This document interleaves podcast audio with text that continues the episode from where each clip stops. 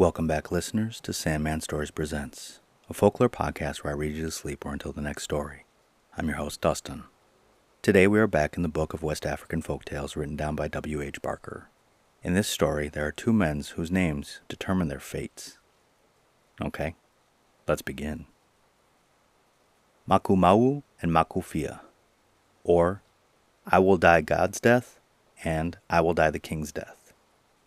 Once upon a time, there were two men who were such great friends that they were almost always together.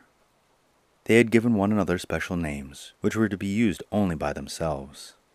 One name, Maku Mawu, meant, I will die God's death, and the other, Maku Fia, I will die the king's death. By and by, however, the other villagers heard these names, and gradually everyone got into the habit of calling these two friends by their nicknames in preference to the real ones. Finally, the king of the country heard of them and wished to see the men who had chosen such strange titles. He sent for them to come to court, and they came together. He was very pleased with the one who had chosen the name of Maku Fia, but he was annoyed at the other man's choice and sought a chance of punishing him. When he had talked with them for a little while, he invited both to a great feast, which he was to give in three days' time. As they went away, he gave a fine large yam to Maku Mawu, and only a small round stone to his own favorite. The latter felt somewhat aggrieved at getting only a stone, while his friend got such a fine yam. Very soon he said, Oh dear, I do not think it is any use carrying this stone home. How I wish it were a yam. Then I would cook it for dinner. Maku Mawu, being very generous, immediately replied, Then change with me, for I am quite tired of carrying my great yam. They exchanged, and each went off to his own home. Maku Fia cut up his yam and cooked it. Maku Mawu broke his stone in half and found inside some beautiful ornaments which the king had hidden there. He thought he would play a trick on the king, so told no one what had been in the stone. On the third day, they dressed to go to the king's feast. Maku Mawu put on all the beautiful ornaments that had come from the stone. Maku Fia dressed himself just as usual.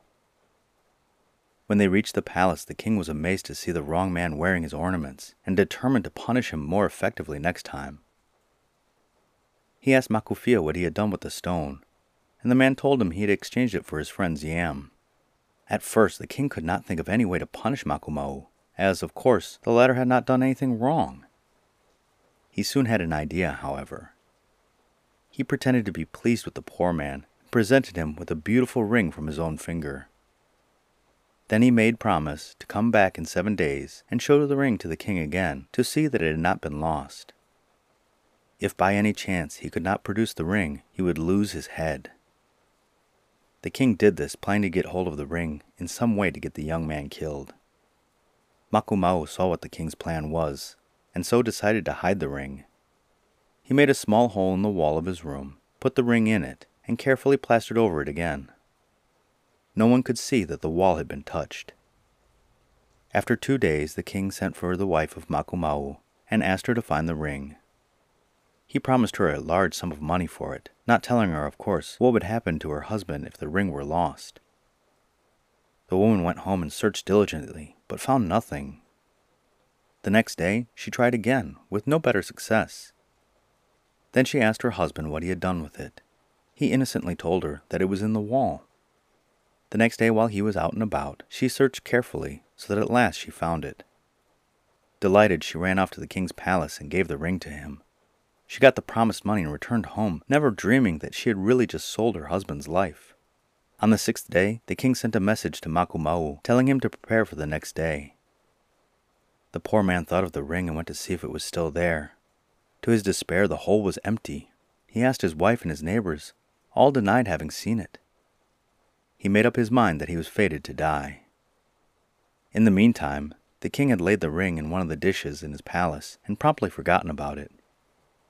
When the seventh morning arrived, he sent messengers far and wide to summon the people to come and see a man punished for disobeying the king's orders. Then he commanded his servants to get the palace in order and to take the dishes out of his room and wash them. The careless servants, never looking to see if the dishes were empty or not, took them all to a nearby pond. Among them was the dish containing the ring. Of course, when the dish was being washed, the ring fell into the water without being noticed by the servants. The palace being all ready, the king went to fetch the ring. It was nowhere to be found, and he was obliged to go to the assembly without it. When everyone was ready, the poor man, Maku Mawu, was called to come forward and show the ring. He walked boldly up to the king and knelt down before him, saying, The ring is lost, and I am prepared to die. Only grant me a few hours to put my house in order. At first the king was unwilling to grant even that small favor, but finally he said, Very well. You may have four hours. Then you must return here to be beheaded in front of the people. The innocent man returned to his home and put everything in order. Then, feeling hungry, he thought, I may as well have some food before I die. I will go and catch a fish in the pond. He accordingly took his fishing net and bait and started off to the very pond where the king's dishes had been washed. Very soon he caught a fine large fish. While cutting it open, in order to clean it, his delight may be imagined at finding the lost ring inside.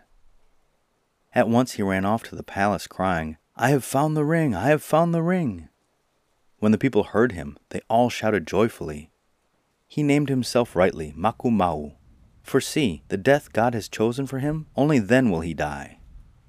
So the king had no excuse to harm him, and he was again a free man. The end.